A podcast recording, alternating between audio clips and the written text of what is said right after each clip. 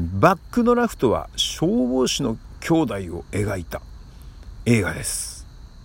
はいドクター・ロバーツ渡辺和夫のピックアップアリアでいこう。始まるよ。1991年に映画館で見た忘れられない映画です。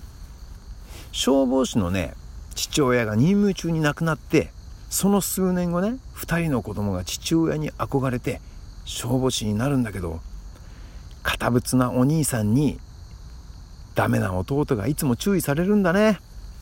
だけどさ最後にはね火災現場でお兄ちゃんを救って初めてお兄ちゃんがね弟を認めるんですよ。そしてね仲間に自慢するの。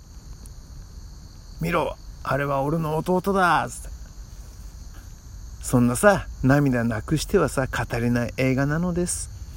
ちょっと前にさダイバーシティマネジメントとかよく聞いたけどさなんかいろんな人がいればほらさまざまな違いがあるでしょ？ダイバーシティをね直訳すると多様性だよね。性別だとかさこう人種国籍宗教年齢学歴ねその違いなんかをさ生かしてみんなでさこう競争力につなげて頑張るぞというね意味らしいんだけどこの映画ではさそんな大きな人間関係ではないんだけどさ、ね、特徴が違う兄弟。その間にあった大きな壁が崩れる瞬間にさ違いを認め合う美しさ。それがね痛快に描かれているんですよね。もし興味があったら Amazon プライムビデオでね見れるからさ見てみてね。子供が頑張るとかね兄弟の絆だとかさなんかその辺りを描くってさずるいよね。心の深いところがさうなっちゃうんですよ。本編はこんなとこです。ではイートインコーナーいっちゃうよ。キムチ。韓国のキムチ美味しかった。あのね45年ぐらい前にね離れ離れになったいとこ。えー、いとこがさ僕のブログを見つけてくれてねそれでね、まあ、日本に帰ってくるっていうからそのタイミングで再会したの。父方のいとこ。あのね和夫少年が4つの時にね父親がね亡くなったのね。ねそれからね父方のそのいとことは全く会ってなかったからさすっごく嬉しかったんですよね。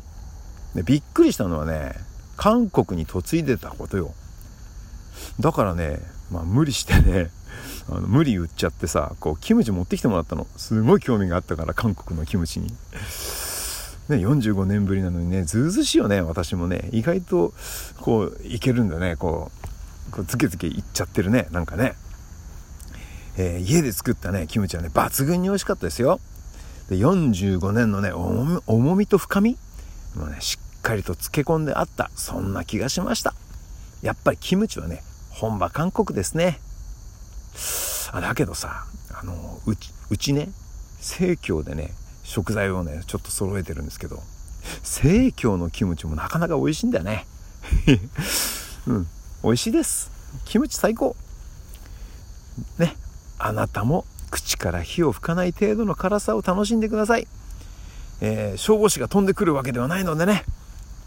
では、えー、今日はこんなとこですか。いつも聞いてくれてありがとうございます。ドクター・ロバーツ渡辺和夫でした。